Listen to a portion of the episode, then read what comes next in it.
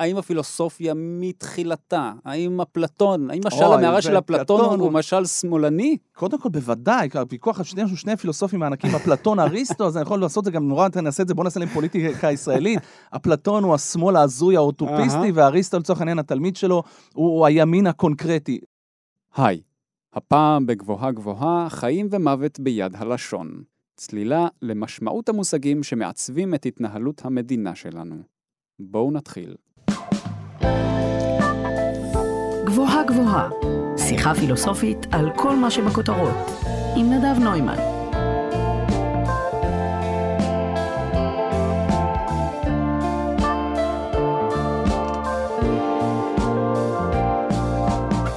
ממשלת שמאל מסוכנת, כך מכנה בנימין נתניהו את ממשלת בנט-לפיד, ומימין המפה הפוליטית נשמעות ביקורות דומות נוספות, שמאשימות את הממשלה שרוב חבריה מגיעים מהימין ומהמרכז בהיותה שמאלנית.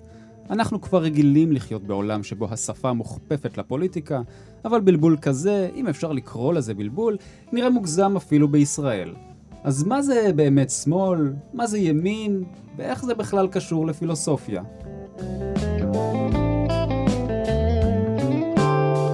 אתם על כאן תרבות, התוכנית גבוהה גבוהה, שבה אנחנו לוקחים נושא מהכותרות ומפרקים לו את הצורה הפילוסופית. כי דעות על מה שקורה יש לכולם, אבל כדי להבין מה עומד בבסיס המציאות, צריך לחפור קצת יותר.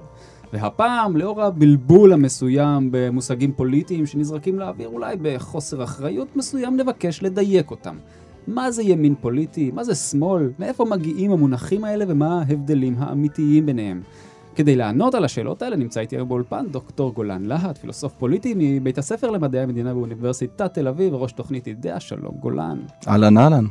אז לפני שניכנס לדיון שהולך להיות אה, דיון אה, אה, מעמיק עד כמה שנוכל, על מהו שמאל, מהו ימין, מאיפה הדבר הזה מגיע, אני רוצה לשאול אותך משהו אחר. למה בכלל אנחנו צריכים פילוסופיה בשביל לענות על השאלות האלה? וואו. כאילו, למה אני צריך להביא פילוסוף בשביל לענות, שאני יכול להביא חבר כנסת שיגיד לי מה זה שמאל ומה זה ימין? מה, מה ההבדל בעצם? טוב, אלה קודם כל שתי שאלות שונות. אחד מהם זה למה להביא פילוסוף, השני למה פילוסופיה. זה לא בהכרח אותו הדבר, כי לא כל פילוסוף עושה פילוסופיה, והנה התחלנו. אוקיי. אה, אבל ברמה העקרונית, יש בזה המון תשובות, תשובה מוסרית, כי אתה תדע כנראה אמת קרובה יותר אה, למה נכון ומה צודק, תשובה אולי אינטלקטואלית, כי זה עמוק יותר, אבל יש תשובה קיומית. אני חושב כי זה מה שאנחנו טוב, כן. כבני אדם עושים, זה לחשוב.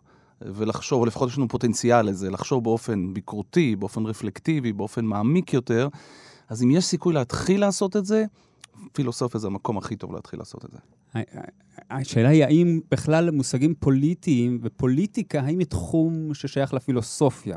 פילוסופ... אין דבר שלא שייך לפילוסופיה, אין דבר שבני אדם עושים שלא. מי שיודע במקור, במקור, פילוסופיה הייתה אבי אבות כל המדעים כולם. אה? עד היום באוניברסיטאות שבן אדם מסיים בפיזיקה דוקטורט, הוא. מקבל PhD, זה פילוסופיקל דוקטור. זאת אומרת, יש לזה איזושהי סיבה, מחשבה פילוסופית עוסקת בכל מה שבני אדם נוגעים בו, על אחת כמה וכמה, פוליטיקה. אז עכשיו אנחנו באמת, כשאנחנו נוגעים בפוליטיקה בימים המכריעים האלה של אה, לקראת אה, השבעת הממשלה, ואולי כמאזינים ומאזינות יקרים, כשאתם שומעים את זה, אני לא יודע, אולי הממשלה הזאת כבר נפלה, אבל בכל אופן אנחנו מקליטים את, ה, את הפרק הזה רגע לפני ההשבעה המתוכננת של הממשלה החדשה, שכאמור מכונה באופן אה, משונה, אולי אה, יש שיאמרו ממשלת שמאל, אז אנחנו התכנסנו כאן כדי להבין מהם המושגים האלה, ואולי כך נוכל לשפוט. את הממשלה הזו, ממשלות אחרות, ובכלל את הפוליטיקה שלנו ב, אה, בראי האמת, אה, נאמר, זה מה שאנחנו מחפשים פה לפחות בפילוסופיה. אז אם כן, מאיפה בעצם מגיעים המונחים האלה? שמאל, אה, ימין, מה, מה ההיסטוריה שלהם? מה הם אומרים באמת? או וואו, בוא, זה ארוך. בוא, בוא אה, נתחיל אה, נתחיל. למסע הזה. נתחיל. אה, ההנחה המקובלת היא שפעם ראשונה התחילו להשתמש בימין ושמאל במהלך הימים של השלב הראשון של המהפכה הצרפתית, בתקופה שהאספה הלאומית הצרפתית מתכנסת פעם ראשונה אחרי קרוב ל-170 שנה שהיא לא התכנסה, כי שושלת בורבון של המלכים הצרפתיים חשבה שזה לא נכון לכנס פרלמנט, וכשהיא מכנסת את הפרלמנט... כשאנחנו מדברים על שנת... אנחנו מדברים על 1789, מהמם. ליתר דיוק. כן. אה, וב-1789 מתכנס ה- מתכנסת האספה הלאומית הצרפתית לראשונה באמת אחרי המון שנים, אה, ומתפלגת למחנות שונים. אה, מבחינה מרחבית כמעט קורה הדבר הדי אה, מוזר, הרי אנשים אוהבים לשבת ליד אנשים שחושבים כמותם, וכך יצא שמימין לדובר אה, של יושב ראש האספה היו אנשים שהזדהו יותר עם עמדות שמרניות של תמיכה במלך, אה, של קידוש הקיים, של שמירת הסדר הציבורי כפי שהכירו אותו בצרפת עד אותה תקופה, ומצד שמאל שלו ישבו אה, דוברים שהשתייכו למגוון מפלגות, בהמשך יקראו למפלגה הז'ירונדיסטית, יותר מאוחר מפלגה יעקובינית, כל מיני, ומי שישב שם מצד שמאל היו אנשים שתמכו לפחות בראשיתה של סוג של רפורמה או שינוי במציאות כפי שהכירו אותה בצרפת. כי, אז... אז, כלומר, עד 1789, עד הכינון האספה הזאת, בכלל אנחנו מדברים על, על פוליטיקה אחרת לחלוטין. פוליטיקה אחרת לחלוטין, יותר מזה אני אגיד לך, גם עולם המפלגות כולו כן, הוא כן. לא הרבה יותר עתיק. זאת כן. אומרת, איפשהו במהלך מלחמת האזרחים באנגליה במאה ה-17, מאה שנים קודם בסך הכל היו המפלגות הראשונות. הוויגים והטורים באנגליה. זאת אומרת, אנחנו מדברים על עולם של פוליטיקה שבו אין מפלגות, ואין את הדבר שאנחנו כולנו כל כך מכירים ונראה לנו מקדמת דנא, שנקרא אידיאולוגיה. אין אידיאולוגיות, או לפחות לא במובן המודרני. יש מלך. יש uh, אינטרסים של המלך, יש את העם הנשלט תחתיו, וזה פחות או יותר... Uh... בעיקר מה שזה, לא מה יהיה, זה מה אין. Mm-hmm. אין שיח mm-hmm. פוליטי, אין שיח פילוסופי, כמעט ודאי לא חופשי, ודאי לא ביקורתי, וכשאין שיח, לא נעשית פילוסופיה, זה לא אומר שהיא לא אפשרית, אבל היא לא נעשית אה, הלכה למעשה, ולכן באמת אין מפלגות, ובעיקר כל הפוליטיקה מתנהלת, אני עושה את זה עכשיו בקו מאוד מאוד פשוט כדי להבדיל את העידן הטרום-מודרני לעידן המודרני, נניח מהמהפכה הצרפתית, אז העידן הטרום-מודרני הוא עידן שרובו הוא פוליטיקה של שלילה. זאת אומרת, האם אני בעד המלך או רוצה להפיל את המלך? בזה פחות או יותר מתמצא את העניין. אין, אה, כפי לפחות אה, הרבה מאוד פילוסופים, זרם מסוים במחשבה אה, הפילוסופית, אין לנו עד לעידן המודרני, עידן המהפכה הצרפתית, תוכניות אידיאולוגיות של שינוי המציאות בכוונת מכוון.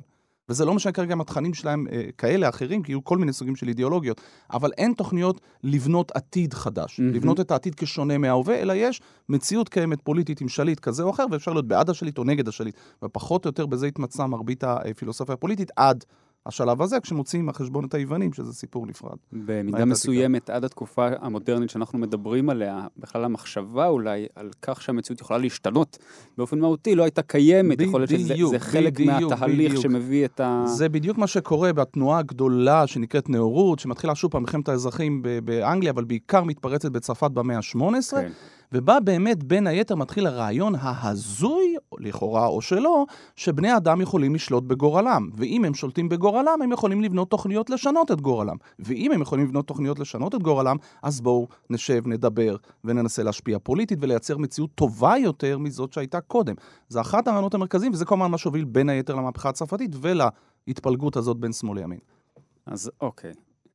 הייתה מהפכה. נוצרה התפלגות בין שמאל לימין, וכפי שאמרת, בשמאל, אה, משמאל לדובר יש, ישבו האנשים שאולי מאמינים אה, יותר בשינוי, mm-hmm. בהתחדשות, בשינוי סדרים קיימים, ומימין ישבו אנשים שהם העדיפו את הסדר הקיים. כלומר, הרעיון הזה של שמרנות מול אה, אה, פרוגרסיביות, זה משהו שהוא טבוע מההתחלה של השמאל הוא טבוע מההתחלה, ואתם מאחר ואנחנו עושים פה פילוסופיה, אז בואו נעשה מה שאמרת בתחילת הדברים, נחפור בו קצת, כן. כי אנחנו באמת רואים את קצה הקרחון. Mm-hmm. קצה הקרחון זה מחנה אחד שרוצה לשמר את הקיים, ומחנה mm-hmm. אחד שרוצה לשנות את הקיים. זה נורא נחמד, וזה פוליטיקה, וזה באמת גם פוליטיקאי יכול להגיד לך. אנחנו כפילוסופים צריכים לבוא לשאול את השאלה, למה? מה מביא בן אדם לרצות לשמר את הקיים, מה מביא בן אדם לרצות לשנות את הקיים, מהם הנחות היסוד המטאפיזיות שהוא mm-hmm, מניח, mm-hmm. ומתוך זה מגיע למסקנות הפוליטיות כן, האלה. כן. וכאן באמת מתחיל, מתחילה ההבנה שנוצרים פה שני גושים, או שתי צורות מחשבה אנושיות אה, אה, שונות לגמרי. בצד הימני, צורת מחשבה שבאמת קיימת מקדמת דנא, שמבוססת בעיקר על פחד משינוי ועל אי אמונה ביכולתו של אדם, בוודאי לא אדם בודד, לדעת באופן מרשים איזשהו ידע שמסוגל באמצעותו לשנות את המציאות באופן אה, טוטאלי. יש כבוד רב למסורת. בין אם זה מסורת משפחתית, מסורת לאומית, אה, דתית כזאת ואחרת. מסורת דתית זה בטח קשור הרבה פעמים למחשבה שמהו האדם בדיוק, בכלל מול סדרי בדיוק, היקום בדיוק. הקיימים. זה ההנחה בדיוק הזאת שאומרת שהאדם הוא חלק משרשרת בריאה, ובחלק משרשרת הבריאה אנחנו אמנם במקום לא רע, אנחנו מעל צמחים, בעלי חיים, אבנים וכך הלאה, אז יש לנו תודעה ויכולת, נגיד, שיפוט מוסרי מסוים בסיסי, אבל אנחנו הרבה מתחת לכל הכוחות שאנחנו מייחסים לאלוהים. וככאלה אנחנו אכן מוגבלים, וזו תפיסה של אדם מוגבל, וכשאדם תופס עצמו כמוגבל, אז הוא מבין שני דברים. אחד, כפרט הוא כמעט נטול חשיבות, ולכן אם הוא רוצה לדעת את האמת, הוא לא יכול להסתכל על המעשה שלו כבודד, אלא צריך להסתכל על מסורת של דורות ארוכים. ולכן בתפיסה ימנית, שמרנית, דרך אגב, עד היום, אתה מכבד את המסורת בין היתר, כי ההנחה היא שמסורת זה אוסף, אגרגציה כזאת, של דורות על דורות של דברים שהוכיחו את עצמם במציאות ועבדו. מהמם.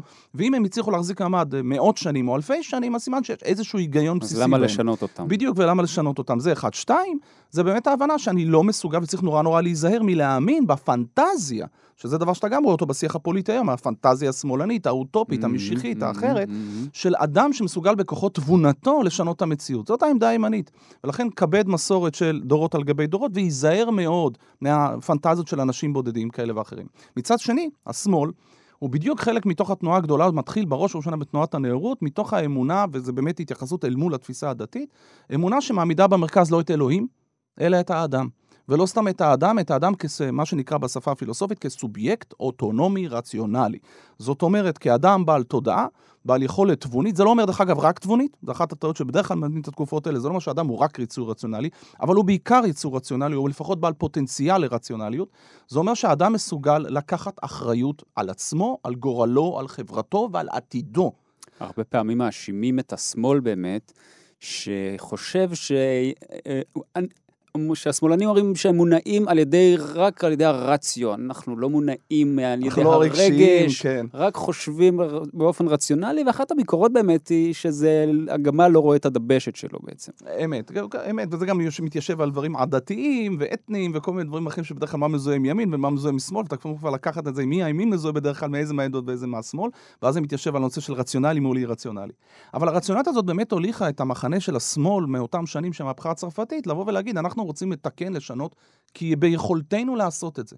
עכשיו, נכון שפה התחיל למעשה כבר מהרגע הראשון, כבר מהרגע של המהפכה הצרפתית, שמסתכלים על מה זה שמאל, למעשה יש מחלוקת מאוד מאוד גדולה של באיזה תכנים אנחנו מטפלים ובאיזה צורה אנחנו מטפלים בזה. החל מאנשים שהתמקדו בערכים שונים, היה לנו שם את שלושת הערכים הגדולים של המהפכה הצרפתית, חופש, שוויון ואחווה, או חירות, שוויון ואחווה. מהמם. היו אנשים שחשבו שאפשר להשיג את כל הדברים האלה ביחד, אבל היו אנשים שהתמקדו רק באחד הערכים, כי חשבו שהוא בא על חשבון האחרים. והדבר השני היותר מעניין זה באיזה דרך ואופן לעשות את זה, כי גם בתוך המחנה של השמאל די מהר התפצלו זרמים שונים, מזרם שראה אפשרות לתיקון ושינוי, אבל מאוד ארוך, מאוד הדרגתי, מה שנקרא אינקרמנטלי, תוספתי, ארוך טווח, שבו בין היתר היו מאותחר יותר המחנה הליברלי, שחשב שהאדם מסוגל, אבל צריך כל פעם לעצור, לבדוק את עצמו בשינויים אל מול ההיסטוריה. הוא לא מוחק שום דבר, הוא מוסיף למציאות הקיימת כל פעם מהמם, תוספת מהמם, אחת. מהמם. אל מול שמאל מהפכני שהלך ונעשה רדיקלי יותר ויותר לאורך המאה ה-19, כמובן שיאו, שיא השיאים שלו זה במחשבה המרקסיסטית, כן.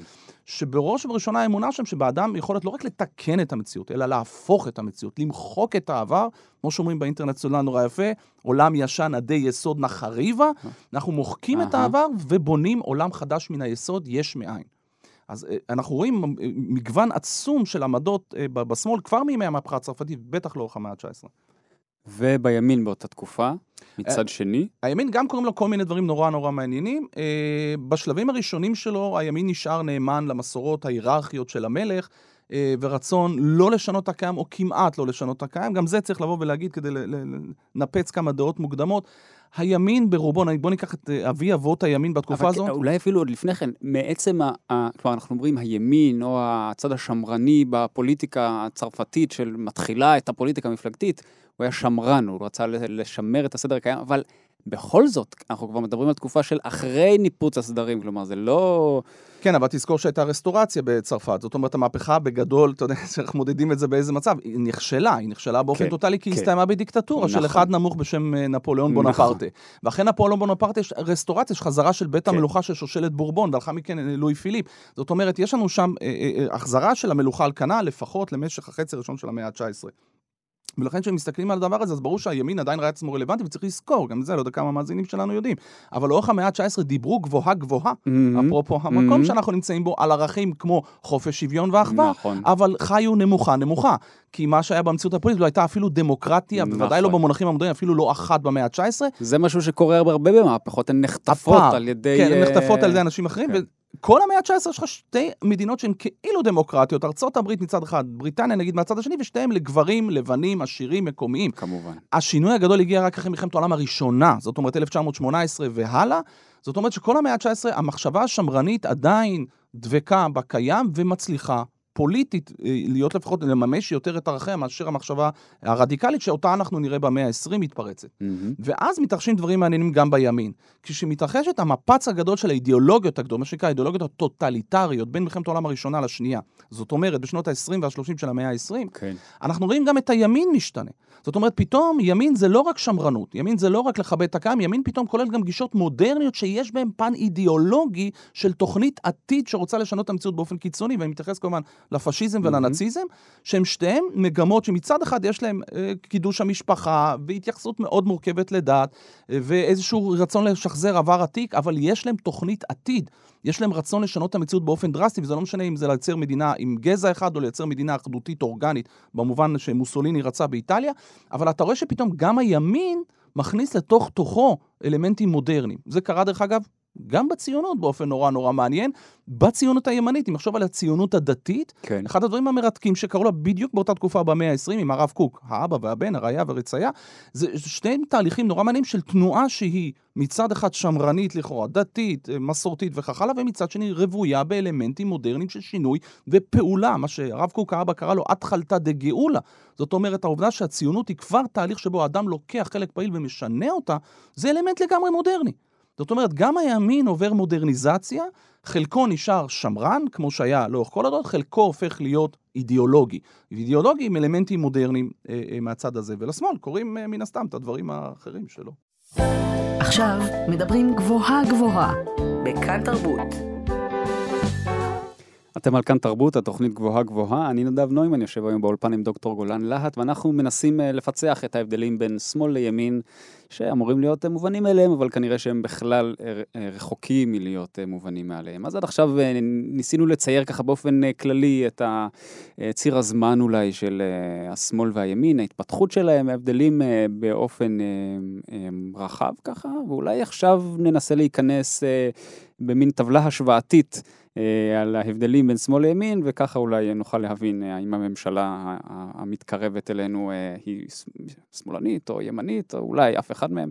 אז אם היינו רוצים לקחת את הקטגוריה הכי בולטת, שעל פיה ניתן להשוות בין שמאל לימין, מה היא תהיה? גישה כלכלית, דתית, וואו, לאומית? אני חושב שבוא נתחיל קודם כל פילוסופית. אה, בעיניי זה שני דברים עקרוניים שמבדילים בין שמאל לימין, ואז נתחיל להיכנס להבדלים בכלכלה, יאללה. פוליטיקה, דברים אחרים, כי שוב פעם, אנחנו גבוהה גבוהה בפילוסופיה. בעיני... גם, גם כלכלה, לאור ודאג, זה הכל פילוסופיה, כן. אה, ברור. ברור לחלוטין, הכל יושב על מחשבה בסופו של דבר ועל הנחות יסוד, ולכן על מחשבה פילוסופית. אה, שמאל ימין בעיניי נחלקים בין היתר בסוגיה העקרונית, האם אתה אופטימי בנוגע לבני אדם, או פסימי. Mm.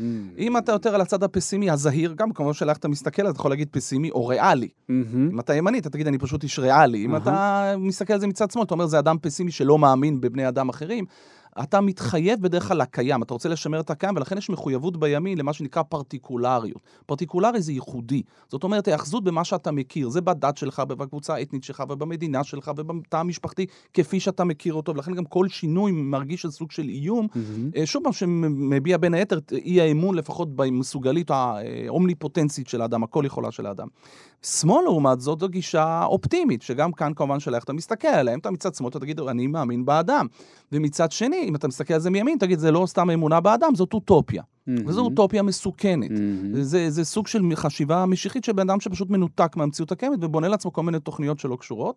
מאפיין שני שנובע לחשיבה השמאלית האוטופית, או נקרא לה האופטימית הזאת, זה העובדה שבשמאל, בניגוד לפרטיקולריות של הימין, בדרך כלל מעמידים במרכז ערכים אוניברסליים. Mm-hmm. מתוך הרעיון שהאדם הוא בעל כושר מחשבה ביקורתי שמסוגל לתקן ולשנות את המציאות, בשמאל הולכים בדרך כלל על ערכים מופשטים. וראינו את הדוגמה הזאת מקודם שדיברנו על המהפכה הצרפתית, על חופש, שוויון ואחווה.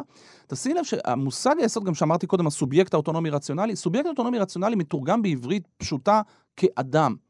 אוקיי? Mm-hmm. האדם. Mm-hmm. ותראו את ההבדל בין להגיד את המילה האדם, לבין להגיד נגיד ישראלי, או גרמני, או צרפתי. זה תמיד יהיה מין איזשהו מינוח שמסתכל על בני אדם כקטגוריה רוחבית אוניברסלית, מבלי צבעים מקומיים. כלומר, זה ההבדל בין פרטיקולרי לאוניברסלי. לאוניברסלי, בדיוק.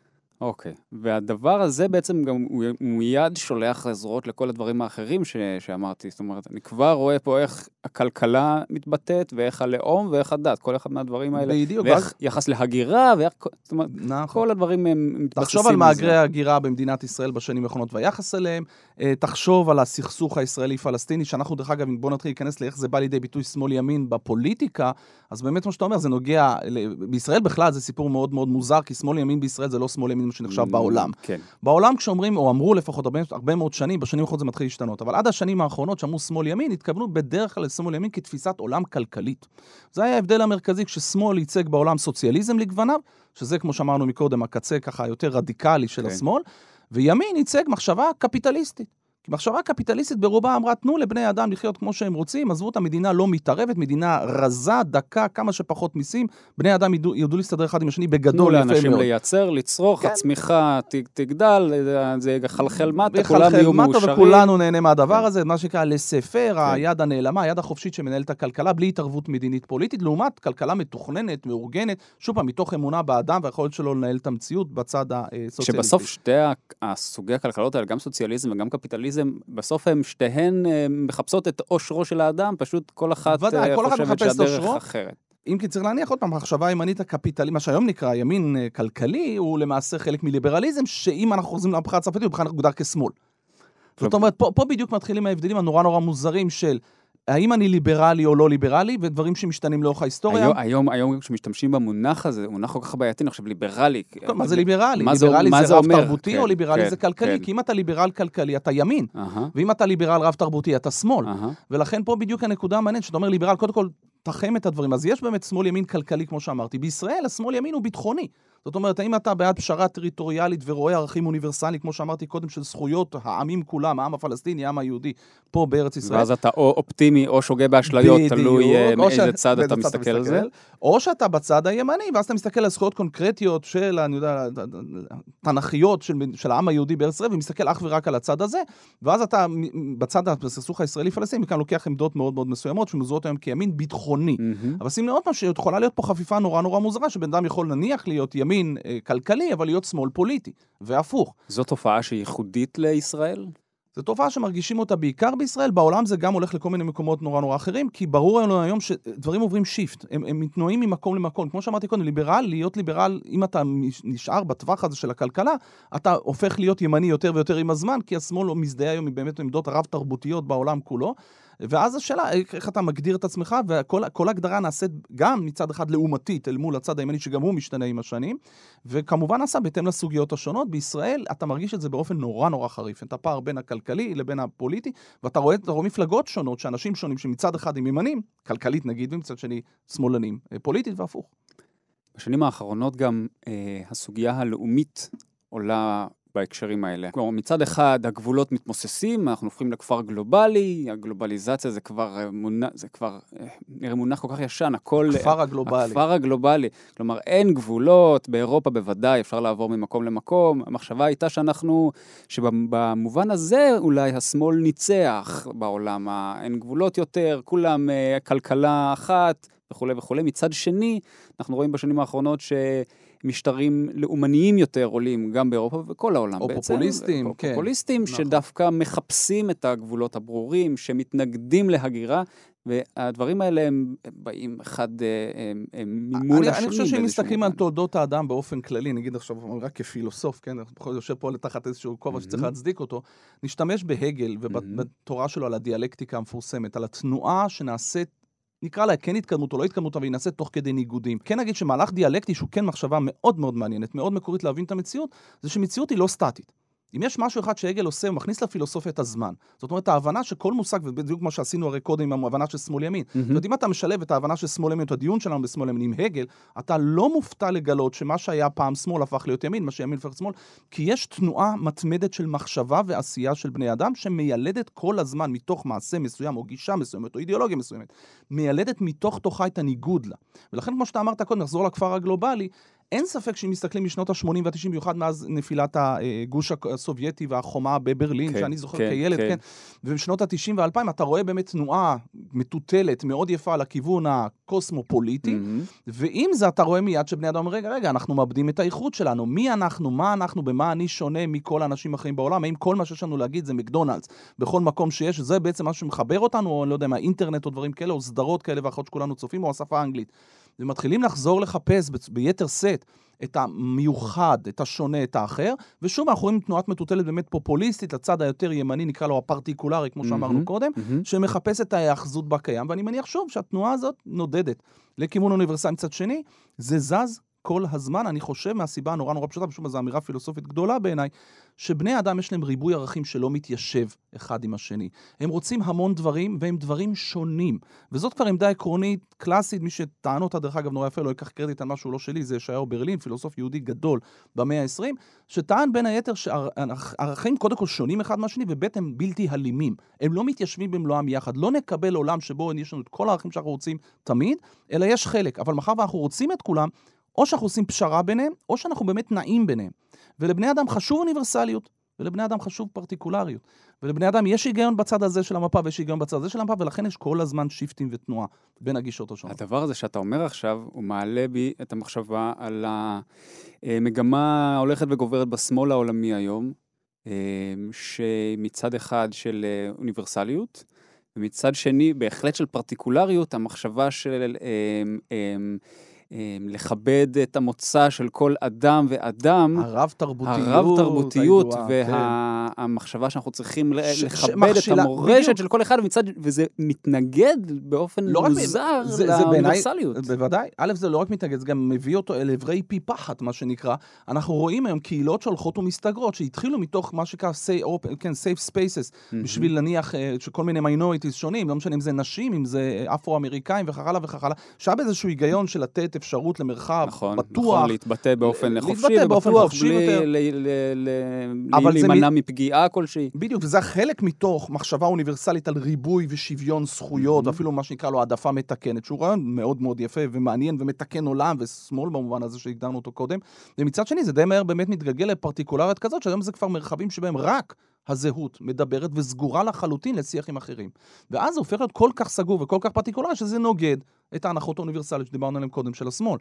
ואנחנו רואים גם לכן ביקורת, בוודאי, מימין, אבל גם בתוך השמאל, אתה רואה, ביקורת רבה מאוד על הפוליטיקה שנקראת פוליטיקה של הזהויות, או הפוליטיקה של הרב-תרבותיות, מתוך הבנה שאנחנו רוצים שוב פעם לייצר איזה משהו חדש, כי התנועה של המטוטלת הדיאלקטית איתנו. כלומר, זה ברור לנו מעצם המחשבה על כך שהדיאלקטיקה הזאת תמיד עובדת, שגם השלב הזה יתנגש עם משהו נוסף. ו- ודאי. כלומר, מה שאנחנו נראה עוד חמש ועשר שנים, אולי אנחנו לא יכולים לדמיין אני, אני לא יודע, טוב. אפרופו אופטימי פסימי, אני לא, באמת. לא יודע, אני חושב שכן, אני חושב שאתה צודק, ואני חושב ש... לא יודע איך אנשים רואים את זה, אם זה נראה לי משהו פסימי או אופטימי, כי גם את זה כרגיל אפשר לראות בשתי דרכים. אפשר לראות פה פסימיות, כי לעולם לא נחזיק באיזושהי עמדה אחת אחרונה. אני חושב שזה סוג של התפקרות שהגיע הזמן שאנשים בכלל שלומדים פילוסופיה ולומדו מספיק זמן, וגם את ההיסטוריה האנושית צריכים להגיע למסקנה שכל אין עמדה דבר כזה שמגיעים אליה... קץ ההיסטוריה. אין קץ ההיסטוריה, אלא אם כן יש קץ בני אדם. Mm. אז ההיסטוריה תיגמר. אבל כל מה שיש בני אדם ויש אנשים חושבים, חשיבה, וזה הערכים שדיברנו קודם, דווקא שמזוהים יותר עם השמאל, היא חריגה מהקיים. היא היכולת של בני אדם לקחת מצב עניינים נתון ולדמיין מציאות אלטרנטיבית עבורו. זו היציאה מתוך עצמך, שאחד מגדולי אנשי הנאורות, עמנואל קאנט, הוא זה שבין היתר דיבר על זה אפיסטימולוגיה בתורת ההכרה שלו, על יכולת של האדם לחשוב דברים שהוא לעולם לא יקבל אותם בניסיון שלו.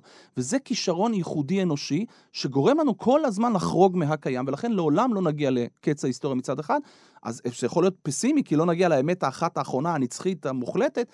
מצד שני, משהו מאוד אופטימי, שאומר שתמיד יש מקום לדיון ולמחשבה ולתנועה, ואולי ל... האם זה התפתחות או לא, זה כבר סיפור אחר, אבל לשינוי בוודאי. האם הדבר הזה הוא שמאלי? אני חושב שההבנה הזאת של חריגה מהקיים, כן. ואני חושב שבמובן הזה השמאל האם- כן מבין האם, משהו. האם הפילוסופיה מתחילתה, האם אפלטון, האם משל המערה של אפלטון הוא- משל שמאלני? קודם כל, בוודאי, הוויכוח על שני, שני פילוסופים הענקים, אפלטון, אריסטו, אז אני יכול לעשות את זה גם נורא, נעשה את זה, בואו נעשה להם פוליטיקה ישראלית. אפלטון הוא השמאל ההזוי האוטופיסטי, ואריסטו, לצורך העניין, התלמיד שלו, הוא הימין הקונקרטי. אלה באמת שני צורות שהם לבד מציעים את הדיאלקטיקה מתחילת הדרך. אחד שמדבר, יושב בחדר, ושואל את עצמו את השאלה, מהי המדינה הטובה ביותר. הוא היה הייטקיסט, הוא היה, הוא ניס, הוא היה איש, איש של איש תכלס. מדע, כן. תכלס אמפירי, שאסף עדויות, הוא אסף 184 חוקות של פוליס שונות באתונה, וחיפש והשווה ביניהם, והוא, ושוב, גם פה תראה את, היתרונות והחסרונות של כל אחד, שמסתכלים, מי שלומד אה, פילוסופיה קלאסית, יודע שכשהוא נתקל באפלטון והאידיאליזם שלו, ומשל המערה ודברים אחרים, הוא יודע, נורא נורא מוזר לאדם מודרני להתחבר לרעיונות ההזויים הללו, וכאן הוא אומר עליו, הוא אוטופיסט, הוא הזוי, הוא מוזר. מצד שני, אפלטון היה פמיניסט. אפלטון בגלל שהיה מסוגל לחרוג מהקיים, היה הפילוסוף היחידי בעידן הקלאסי, כי חוץ הוא מאפיקורוס. אה, העמיד נשים שכאילו הן יכולות להיות אישה היא המל- מלכה מלך פילוסופית, הפילוסופיה. ודאי, כי הוא אמר שם. משפט נורא יפה, הוא אומר, אני נתקלתי בחיי בגברים טיפשים וגברים חכמים, נשים טיפשות ונשים חכמות, לכן המגדר. הוא לא קריטריון רלוונטי לבחירתו של המנהיג הפוליטי, ולכן יכולה להיות גם מנהיגה פוליטית. אבל את זה הוא עשה רק בגלל שהוא היה שמאל, כמו שנקרא, הגענו קודם במחשבה שלו, היה מסוגל לחרוג מהקיים ולדמיין אותו. מצד שני, הוא היה די מנותק מהמציאות, כי שום דבר קונקרטי כזה לא קיים באתונה. אריסטו מצד שני, הרבה יותר מובן, הרבה יותר פרקטי, השאיר לנו פוליטיקה של מדע המדינה כמעט מודרני, ומצד שני הבן אדם הזה אחוז בשוביניזם שלו ובתפיסה הגזענית העבדותית שלו כלפי כל מי שלא היה יווני.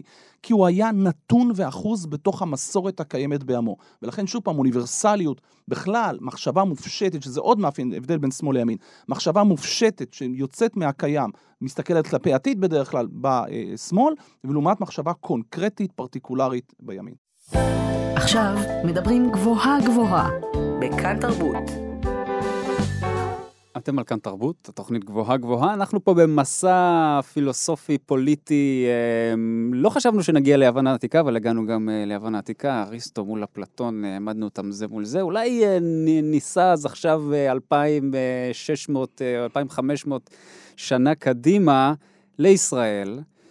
ישראל קמה, אנחנו נוהגים לומר, על ידי השמאל. כן. תמיד אומרים, המפא"י, אה, ההסתדרות, בן גוריון, אלה גורמים אה, שמאלניים, אנחנו נוהגים לומר. היום האיש... תזה, דרך אגב, ששנויה במחלוקת, בדיוק, מי בדיוק, שמכיר אה, אותה... בדיוק. אז, אז היום אה, אנחנו התכנסנו כאן לדבר על אה, שמאל וימין, בגלל שמכנים את הממשלה החדשה ממשלה שמאלנית, והשמאלני הממוצע עומד ומסתכל על הממשלה הזאת, אה, מסתכל על המפלגות שאמורות לייצג היום את השמאל בישראל, אה, מרצ, העבודה, אולי הרשימה המשותפת, אולי עוד כל מיני גורמים ביש עתיד וכולי, יש כאן איזשהו אה, חלק מסוים בעוגה הפוליטית שהוא כאילו נחשב שמאלני. ומסתכל על איך המדינה הזאת קמה. מבחינה, הצגנו כאן כמה וכמה קריטריונים פילוסופיים, פוליטיים, למהו שמאל. איך אני אמור להבין את ההבדלים האלה? האם זה, אלה הבדלים שנובעים מ... כמו שדיברנו על, על הדיאלקטיקה, הבדלים שנובעים מהתפתחות של דברים אה, אחד מול השני והגעה למ- למצב מסוים, או שזה רק אה, קשור לשפה? אולי אנחנו כבר מגיעים לתחום של אה, דקדוק מושגי? דקדוק מושגי זה מעניין, כי אנחנו בתקופה שבה אתה רואה שאנשים לא בדיוק יודעים על מה הם מדברים באופן כללי, אבל אה, בוא נאמר כך, בוא נאתגר, אני רוצה לאתגר את מה שאמרת פה, גם לגבי בן גוריון ואחרי זה לגבי הממשלה הנוכחית. נחשוב עליהם, בוא ניקח את הכלים שבנינו וננסה לנתח איתם. אם מסתכלים על בן גוריון, אז נהוג להגיד שכן, השמאל בנה את המדינה הסוציאל, אז קודם כל זה לא בדיוק שמאל, זה היה במקרה הטוב ביותר סוציאל דמוקרטיה, שזה סוג של שינויים תוספתיים של שמאל בתוך מדינה דמוקרטית, כן, מבלי להרוס אותה. אבל על כי, התזה כי הזאת... אמרנו שהשמאל הוא מהפכני. הוא מהפ... ב, ב... בטח בגרסה הרדיקלית כן, שלו, כן, המרקסיסטית, כן. ודאי שהוא מהפכני. אז זה אולי היה מפ"ם ו- ו- ומק"י וכל המפלגות שהוא באמת שמאל יותר קיצוני במדינת ישראל לפני אה, עשורים. אבל בן גוריון ודאי כמפא"י, ואם מסתכלים על העשייה הפוליטית שלו, ולא אני, שוב פעם, קודמיי, אה, היסטוריונים נפלאים כמו... אה, זאב שטרנל ואניטה שפירא, כבר כתבו על זה מאוד יפה, על העובדה שהשמאל הזה במקרה הטוב הוא סוציאל דמוקרט, הוא כנראה היה סוצ... סוציאל בעיקר לאומי. שלא להגיד לאומני במקומות מסוימים, לכן בדיוק שמאל הוא לא היה, Mm. כי הוא לדוגמה, סתם כן, רק לקחת אה, ממקרה מבחן, אה, שחילק את שוק העבודה, הוא חילק אותו מיד ליהודים וערבים. הוא דאג לעבודה, כן, עבודה לפועלים, אבל עבודה לפועלים יהודים. ברגע שאתה דואג כלומר, לפועלים יהודים... אוניברסליות אין כאן. אוניברסלי, בדיוק, הוא אוניברסלי, אז אם בקטגוריה שהוא אוניברסלי פרטיקולרי, ברור שהוא היה פרטיקולרי. לכן כל המפעל הזה של בן גוריון הוא מפעל שיועד ליהודים, והוא היה מפעל פרטיקולרי לאומי, ולכן זה היה שמאל לאומי, והשאלה אם שמאל יכול להיות לאומי, זאת שאלה גדולה, אבל בוודאי לא שמאל במובן הקריטריונים שמנינו קודם. וגם בתוך היהודים, אנחנו יודעים שהוא... וגם בתוך היהודים זה, כן, זה על חלקים מאוד מסוימים. אם נסתכל על הממשלה הקיימת, בואו נסתכל על מה מאחד או מחבר אותה, וניקח את הכלים שעשינו קודם, ונשפוט האם זו ממשלת שמאל. כי נראה שמה שמאחד אותה בעיקר זה הלא. מה, אנחנו יודעים מה אנחנו לא רוצים, אנחנו לא, אנחנו לא רוצים ביבי. ומה אנחנו כן רוצים? או, פה אנחנו נבדלים בינינו ממרחקים אדירים, כי אם אתה שואל את ליברמן אתה מקבל X, אתה שואל את אה, ניצן הורוביץ אתה מקבל Y, וכך הלאה וכך הלאה. זאת אומרת שזאת ממשלה שאם תקום, ואנחנו כרגע, ב, ב, נכון, אמרנו שאנחנו כן, ביום כן, שיש כן, סיכוי שזה עוד יקרה הדבר הזה. כמה ימים לפני ההשבעה. לפני ההשבעה, אמרו שתהיה השבעה ביום ראשון, נראה. אה, אז, אז בהנחה שהיא כן תקום, היא קמה על בסיס שלילי ולא על בסיס חיובי. עכשיו, כמו שהגדרנו את הקריטריונים שלנו קודם, בסיס שלילי שאומר מה לא, זה למעשה לא רק שזה ימין, זו מחשבה עתיקה. זה מחשבה טרום-מודרנית, זה מחשבה שלא, אין לה תוכנית פעולה עתידית משולבת, היא לא מסוגלת להסכים על הכן, היא מסוגלת בעיקר להסכים על הלא. עכשיו, אם זה טוב או רע זה כבר סיפור אחר לגמרי פוליטי, אבל זה בוודאי לא ממשלת שמאל בקריטריונים שאנחנו מדברים פה. אין פה אוניברסליות חוץ מנקודה אחת שכן צריך להגיד אותה, מדובר פה על שותפות ראשונה ערבית בתוך הקואליציה, זאת אומרת הרחבת, מתיחת אה, הזהות המשתתפים, לא רק לקבוצות יהודיות, אלא גם לקבוצות שהן לא יהודיות. במובן הזה כן יש לנו מתיחה מעט אוניברסלית, נקרא לה שמאלנית לצורך העניין יותר, לכיוון הזה, אבל מצד שני, אותו אחד שנכנס הוא אמון על תפיסת עולם דתיות, מסורתיות, ימניות לגמרי. ושוב פעם, מבחינת תוכנית הפעולה, האם יש אידיאולוגיה פוזיטיבית לממשלה הזאת? כרגע נראה שלא. ולכן בכלים שנתנו קודם, אם אני צריך לענות על השאלה, אז אני מאתגר את הטענה שזאת ממשלת שמאל. אז מבחינה פילוסופית אנחנו מדברים על כאוס בסופו של דבר. אמ, אנחנו לקראת סיום, אני רוצה לשאול אותך בראייה צופה פני עתיד. כמו שאתה רואה את הדברים היום, מבחינת שמאל וימין, יותר קל היום להבין מה זה שמאל ומה זה ימין, או שזה הופך להיות יותר קשה? וכשאלת המשך אולי לדבר הזה, האם השמאל הופך להיות, מבחינה פילוסופית, עם כל הקטגוריות שהגדרנו, הופך להיות יותר שמאלי, והאם הימין הופך להיות יותר ימני, או שיש דווקא איזו התמרכזות? אני חושב שכמעט כמו תמיד אצל בני אדם יש גם וגם. אה, איזו מגמה תגבר אני לא יודע, ואני, אתה יודע למי ניתנה הנבואה, אז אני לא אסתכן פה בגלי האתר על נבואה כזאת או אחרת, שיגיד, אה, אמרת. כן, זה גם יישאר באינטרנט הרבה זמן, המון לא זמן, כדאי. זהו, לא כדאי. אה, אני כן אגיד שאנחנו בעידן, ובמובן הזה כן כדאי להגיד משהו שהוא כולל יותר, מה שנקרא העידן הפוסט-מודרני. שהוא לבד בעצם משיב על התשובה שלך דברים האלה. העידן הפוסט-מודרני הוא עידן שבו אנחנו באמת מתקשים יותר ויותר לספק תשובות שעומדות בזכות עצמם לאורך זמן. ולכן כל, הקט... כל הקטגוריות, כמו שראינו גם קודם, באופן דיאלקטי שמתחלפות ונעות כל הזמן, חלק ממה שהפוסט-מודרניזם מקבל. עכשיו, גם הפוסט-מודרניזם, תחשוב עליו, עלה בעצם כתגובת שמאל, אפילו די קיצונית, mm-hmm. בארצות הברית, mm-hmm. בעיקר בקהילות mm-hmm. אקדמיות בארצות הברית, ובעיניי הוא מביא לתוצאות ימניות לגמרי. או, זאת זה, אומרת, בהרבה מאוד דברים... למה? כי פוסט-מודרניזם בגדול הוא מטיל ספק, שלא לומר שולל, את האמונה של האדם באופטימיות שלו, שראינו אותה קודם של השמאל, ביכולת שלו לשחרר את עצמו. כל הפרויקטים הגדולים של השמאל, הפרויקט של מרקס, הפרויקט של המהפכה הצרפתית, היו פרויקטים לשחרור האדם. רואים, לא רואים כבר שאלה אחרת, אבל היו פרויקטים של אמונה גדולה, של אופטימיות גדולה, של היכולת של האדם לתקן את המציאות ולשנות אותה לאור האידיאולוגיה שהוא בונה לעצמו. הפוסט-מודרניזם אומר, חבר'ה, בואו בוא נרגיע את הדבר הזה. זה לא דבר שאפשרי והוא לא דבר רצוי. הוא שוב פעם חוזר למין איזשהם הנחות שכל פעולה היא פעולה, מה שנקרא קונטקסטואלית. זאת אומרת, הקשרית, היא תמיד לאדם מסוים, במקום מסוים, בזמן מסוים, שזה מאפיין פרטיקולרי שנתנו אותו קודם לימין. אז שוב פעם, הנה משהו שבא משמאל הופך להיות ימין, שוב משתנה. זז המקומן, ברור דבר אחד לדעתי היום, וזה קצת מחזיר אותנו, אם אנחנו כבר ביוונים, הנה חזרנו לסוקרטס, שאנחנו אמורים לדעת שאנחנו לא יודעים. זה עידן שבו אנחנו, אני מקווה לפחות לא נתיימר לדעת, כי באמת כל מה שיש לנו תחת הידיים זה כל הזמן אמירות שונות ומשונות שהולכות ומשתנות לנגד עינינו ולא יכולות לעמוד על אדנים קבועים. אנחנו סיימנו, תודה רבה דוקטור גולן להט שבאת אלינו. תודה שהזמנתם. אני נדב נוימן, את כל הפרקים של גבוהה גבוהה אפשר לשמוע ביישומון ובאתר של כאן או בכל אפליקציה שבה אתם נוהגים להאזין להסכתים. אני מזמין אתכם גם להצטרף לקבוצת הטלגרם של התוכנית לעדכוני פילוסופיה והרחבות על הנושאים שעליהם אנחנו מדברים, פשוט חפשו גבוהה גבוהה בטלגרם. ואם אתם רוצות להרחיב עוד בנושאים שעליהם דיברנו היום, אפשר לקרוא את הספרים הבאים. המחשבה המדינית זו אסופה של מאמרים בעריכת אה, ברוך זיסר ודוד צור, יצא בהוצאת שוקן, ותיאוריות של צדק חברתי מאת יוסי דהן, זה בהוצאת האוניברסיטה המשודרת. זהו, אני מקווה שנהנתם, תודה ולהתראות. thank you